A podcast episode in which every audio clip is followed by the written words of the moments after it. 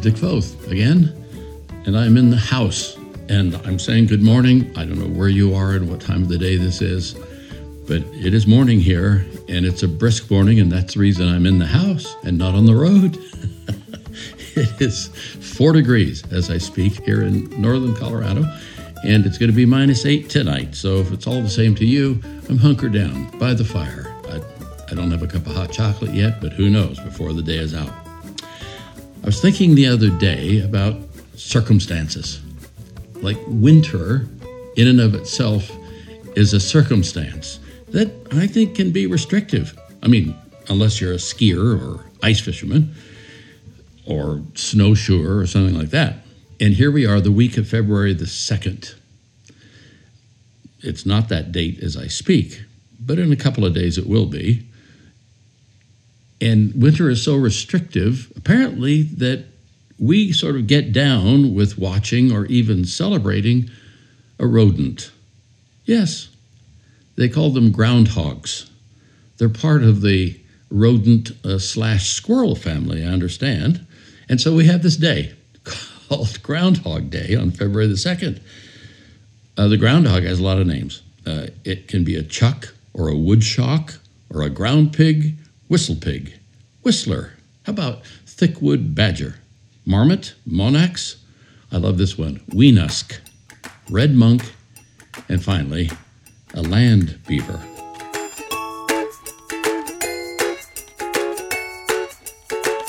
There is a place in the United States of America that celebrates Groundhog Day big time. Many of you have heard of it. It's called Punxsutawney, Pennsylvania. About 6,000 residents in the town, and it's situated 85 miles northeast of Pittsburgh. Every February 2nd since 1887, Punxsutawney Phil, a local groundhog in Pennsylvania, has made his weather prediction. Now, we need to understand that there have, must have been scores and scores and scores of Punxsutawney Phils because these uh, little critters, uh, I think, have a three to six year lifespan on average. So, anyway, every February 2nd since 1887, Punxsutawney Phil uh, emerges from his temporary home on Gobbler's Knob, located in a rural area about two miles southeast of the town. Folks have gathered, it's a big deal. It's a celebrative moment in an otherwise restrictive time. If it's sunny and Phil sees his shadow, it's said he'll we'll see six more weeks of winter. If it's cloudy and he doesn't see a shadow, it's said to mean in early spring. Uh, I've read that Phil's North America's most famous weather predictor. But this idea goes way back beyond that, hundreds of years. The thing I like about February 2nd, I have two reasons actually for why I like February 2nd. One is that it's halfway through winter, and that's good. That makes it feel less restrictive. But the big one is that Erica, our eldest child, was born on that day. She's now the mother of four and the grandmother of four. Let's not dwell on that because I start feeling old. So back to Punxsutawney Phil. What's the big deal with Punxsutawney Phil? Well, he comes out to apparently assess his circumstances. I have a lot of experience with assessing circumstances. Sometimes, if circumstances aren't great, if I'm not careful, I let them win. I love that little exchange where somebody said to another person, "How you doing, John?" He said, "Pretty good under the circumstances." And the guy retorted, What are you doing under there? Well, what is a circumstance? Merriam Webster definition is a circumstance is a fact or event that must be considered along with another fact or event, or a detail in a chain of events, or conditions at a certain time and place, like Gobbler's Knob, Pennsylvania. All of us have circumstances, don't we? So the question is since all of us face circumstances, are surrounded by circumstances, how do we understand them, deal with them, work through them, or adjust to them, or conquer them? My days are certainly touched, affected, shaped by my circumstances. My dream is not to be defeated by my circumstances. I love this verse that where Paul, 2,000 years ago, the Apostle Paul wrote to a congregation in uh, northern Greece. Macedonia, I think, specifically is where it was. It's called Thessaloniki today. And he writes to these folks who have gone through challenging circumstances and find themselves in challenging circumstances. They're under the thumb of the Roman government, a foreign power. They're taxed. There all kinds of things go on. This is what he says to them about circumstances Rejoice always, pray without ceasing, give thanks in all circumstances, for this is the will of God in Christ Jesus for you. Wow. Let me, let me read that one again. Listen to those verbs rejoice always, pray without ceasing, give thanks in all circumstances, for this is the will of God in Christ Jesus for you. Boy, sometimes that's hard. I mean, stuff comes out of left field, doesn't it? And there are tragedies, there are moments in time that are totally unexpected, and we have no way really of predicting what's coming around the next bend. So get ready for circumstances that were not planned. Okay? How about grief that comes from a loss? Any kind of loss. I mean, it could be the loss of employment or money or family. It can be the death of a person. It can be the death of a dream. And it can happen to anybody, any place. It can happen to the most gifted people, the most wealthy people, the highest profile people, or the less of all of those. Back in a moment.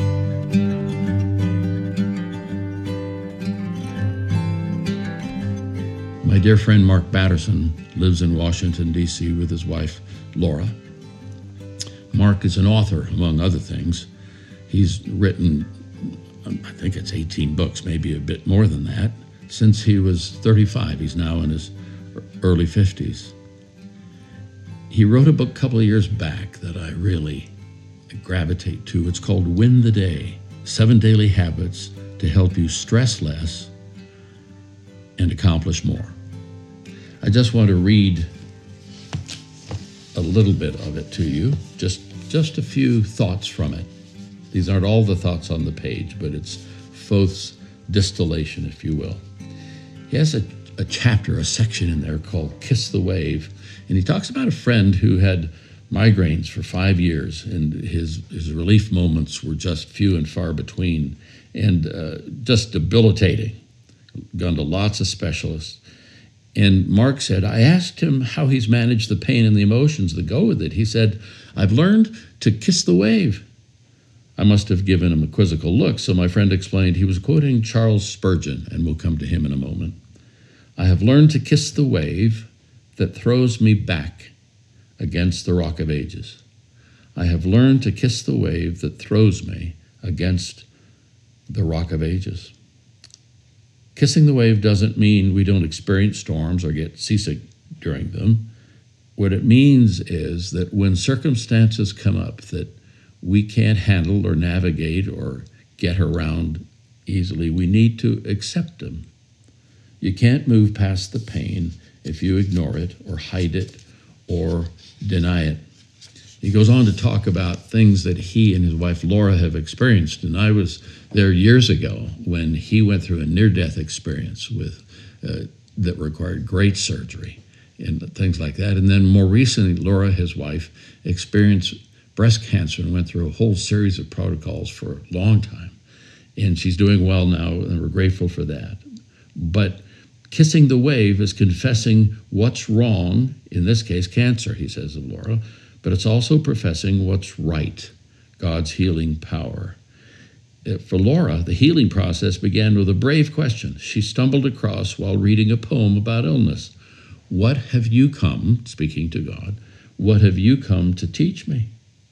When we find, or the circumstance, maybe she's speaking to the circumstance when we find ourselves in difficult situations, we get so focused on getting out of them that we failed to get anything out of them.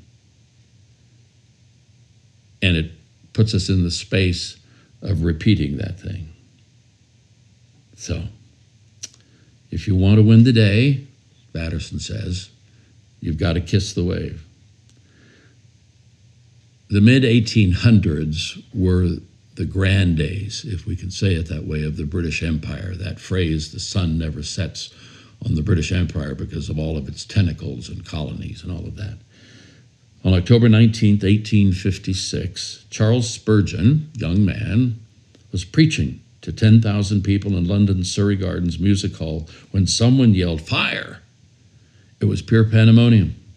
Those trying to get into the building blocked those trying to get out, and the balcony collapsed beneath the stampede. And by the time the commotion was quelled, seven people had died and 28 were seriously injured. He, he came to a place, Charles Spurgeon, where he could hardly preach following that. And for quite some time, the story goes on, the very sight of a Bible caused Charles Spurgeon to cry. When he finally stepped back into the pulpit, where he had last preached. Painful emotions flooded his soul, and they never went away. 25 years after the Surrey Hall disaster, Spurgeon was speaking to a gathering of the Baptist Union when something about the setting triggered a flashback that left him speechless for many minutes. Fascinating thing about this is that at the time of the fire, Charles Spurgeon was only 22 years old. He was the newly installed pastor of what would become the largest church in the world, Metropolitan Tabernacle. Plus, he was 10 months married with twin boys who were days old. Now, few people have advanced the kingdom of God quite like Charles Spurgeon. Along with pastoring the largest church in the world, he wrote 150 books, started a college, and led 66 charities. Mark, sort of on the backstroke, says, makes me wonder what he did during all his spare time. But despite all his successes, Spurgeon was marked by melancholy. He would have severe bouts of depression. My spirits were sunken so low that I could weep by the hour like a child, he says, and yet I knew not what I wept for.